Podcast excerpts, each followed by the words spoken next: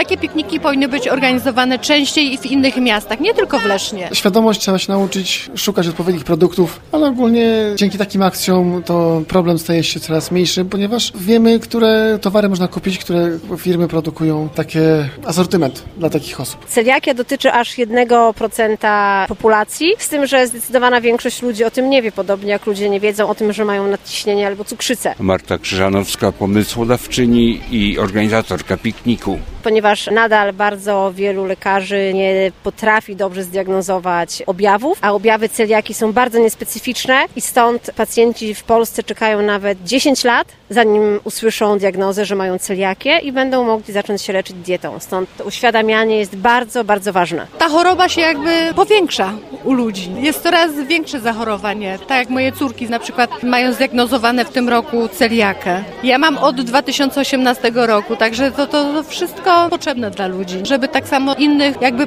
zaznajomić, na czym to polega, bo nie każdy wie. Z tą chorobą można żyć? Można. Myślałam na początku, że nie można, ale udało się. Ze wsparciem rodziny tak, oczywiście samemu ciężko. Adrianna Majewska, jestem lekarzem. Pani doktor, czy to jest poważne schorzenie? Jak najbardziej. Celiakia to jest poważne schorzenie. Jest to choroba na podłożu autoimmunologicznym. Choroba autoimmunologiczna to taka, w której przebiegu, jeżeli dostarczymy do organizmu gluten, wówczas nasz organizm wytwarza przeciwciała przeciwko naszym kostkom jelitowym, w którym właśnie dochodzi do trawienia pokarmów, co jest związane właśnie z ryzykiem dużego niedożywienia, zaburzeń wchłaniania czyli enteropatii jelitowej. W obecnych czasach zwiększa się liczba chorujących ludzi ze względu na lepszą świadomość i wykrywalność tej choroby. No my już jesteśmy na diecie dosyć dużo lat, także jesteśmy już obeznani z tematem, ale myślę, że dla osób początkujących to jest duży problem. Nie bardzo ludzie też wiedzą, co mogą jeść, gdzie mogą produkty kupić, gdzie mogą pojechać na wakacje,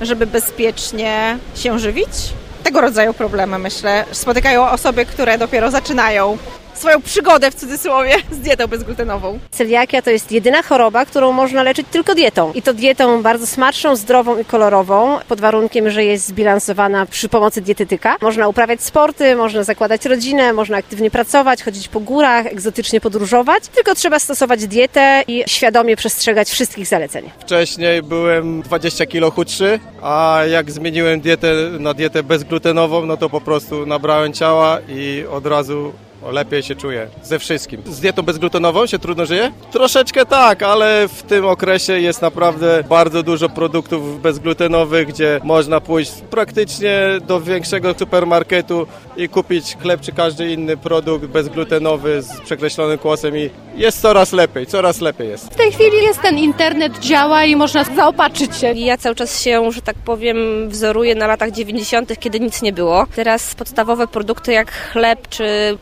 czy jakieś wędliny są ogólnie dostępne, więc ja tego tak aż źle nie odbieram, ale jest to problematyczne, jeżeli chodzi o wyjazdy, o wyjścia z pracy, jakieś spotkania służbowe. Trzeba mieć to na uwadze. Często mam przy sobie, żeby w razie czego się jakoś ratować. Trzeba też zaznaczać, zawsze trzeba tłumaczyć, informować, pytać i to tak czasami jest to krępujące. Natomiast jeżeli chodzi o szpitale, to w czasie dwóch porodów, dwa lata temu i cztery lata temu, tu był problem, musiałam mieć swój prowiant te posiłki często były albo mylone i dostawałam nie to, co powinnam, albo po prostu kuchnia myślała, że to, co mi daje, jest bezglutenowe, a nie było. Niestety nadal jest bardzo duży problem z uświadamianiem zarówno personelu medycznego, zespołów kulinarnych w szpitalu, także w przedszkolach i w szkołach, bo nadal osoby na diecie bezglutenowej są dyskryminowane na bardzo wielu polach. To znaczy? Gdy dziecko z celiakią trafia do przedszkola, zdarza się, że przedszkole odmawia gotowania posiłków dla takiego dziecka, ale odmawia odmawia również przynoszenia rodzicom gotowych posiłków. Także rodzice są często zmuszeni do szukania nowego przedszkola, często płatnego. Jeśli nauczycielka w szkole organizuje wycieczkę i ma tam w klasie dziecko z celiakią, nauczycielka w programie wycieczki planuje wycieczkę do młyna albo warsztaty lepienia pierników glutenowych. Dla dziecka z celiakią to jest dramat.